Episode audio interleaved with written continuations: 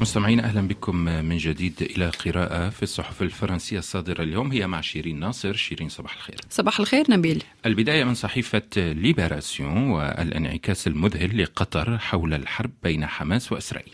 هذا ما يقوله دوف ألفون أن قطر فرضت نفسها في قلب المفاوضات لإطلاق سراح الرهائن الإسرائيليين المحتجزين لدى حركة حماس.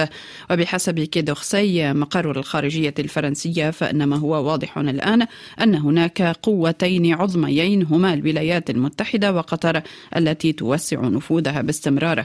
فوزير دفاعها خالد بن محمد العطية يهبط يوم الخميس في باريس بينما يحبك الإليزيه وفقا لمعلومات ليبراسيون خيوط خيوط علاقة دبلوماسية جديدة بين باريس والدوحة وذلك قبيل زيارة دولة بأبهة كبيرة للشيخ تميم بن حمد آل ثاني نهاية الشهر الحالي إلى فرنسا حيث حرك إيمانويل ماكرون جهوده لاستضافته في قصر فرساي.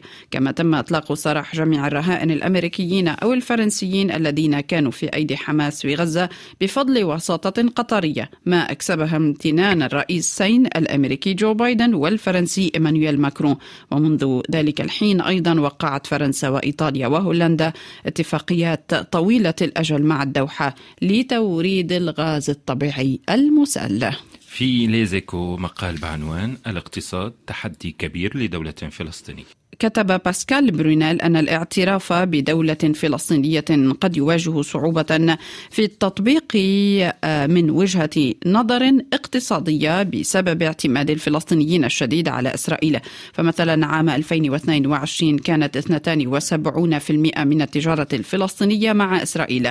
بلغت الرواتب المدفوعة لحوالي 160 ألف فلسطيني يعملون في البناء والزراعة في إسرائيل أو في المستوطنات الإسرائيلية في الضفة الغربية 5 5.5 مليار دولار أي ما يعادل 35% من الناتج المحلي الإجمالي للضفة الغربية.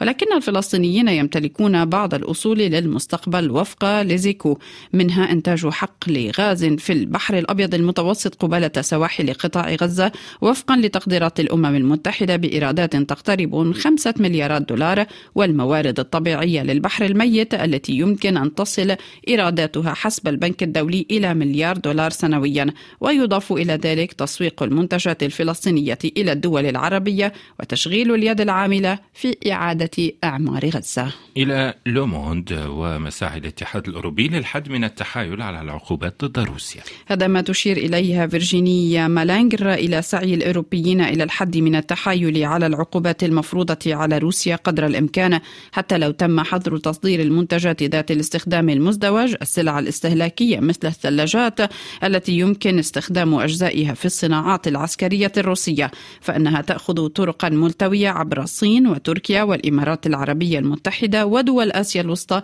أو القوقاز للوصول إلى روسيا.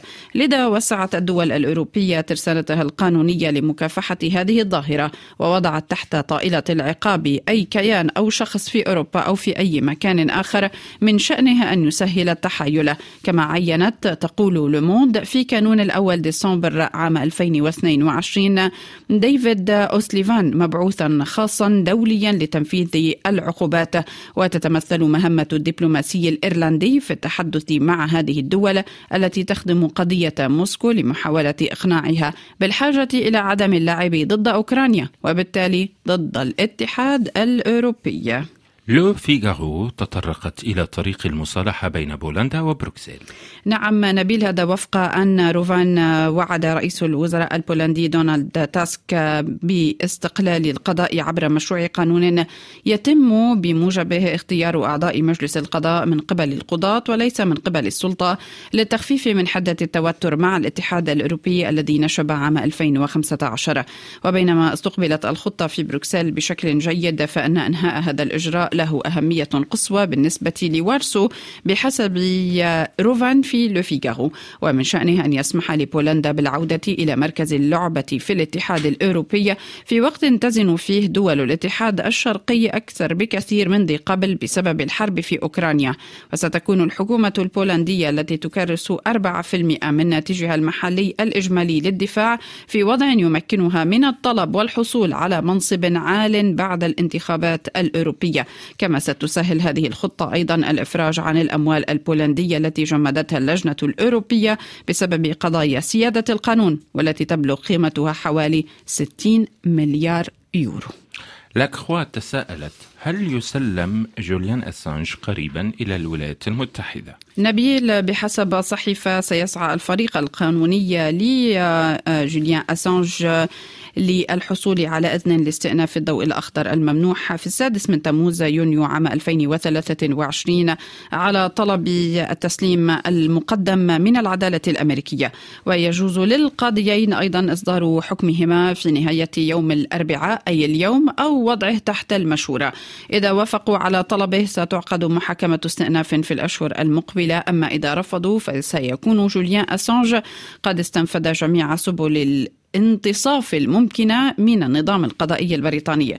وهنا الخشية تقول زوجته ستيلا أسانج من أن تقوم الحكومة البريطانية بتسليمه على الفور.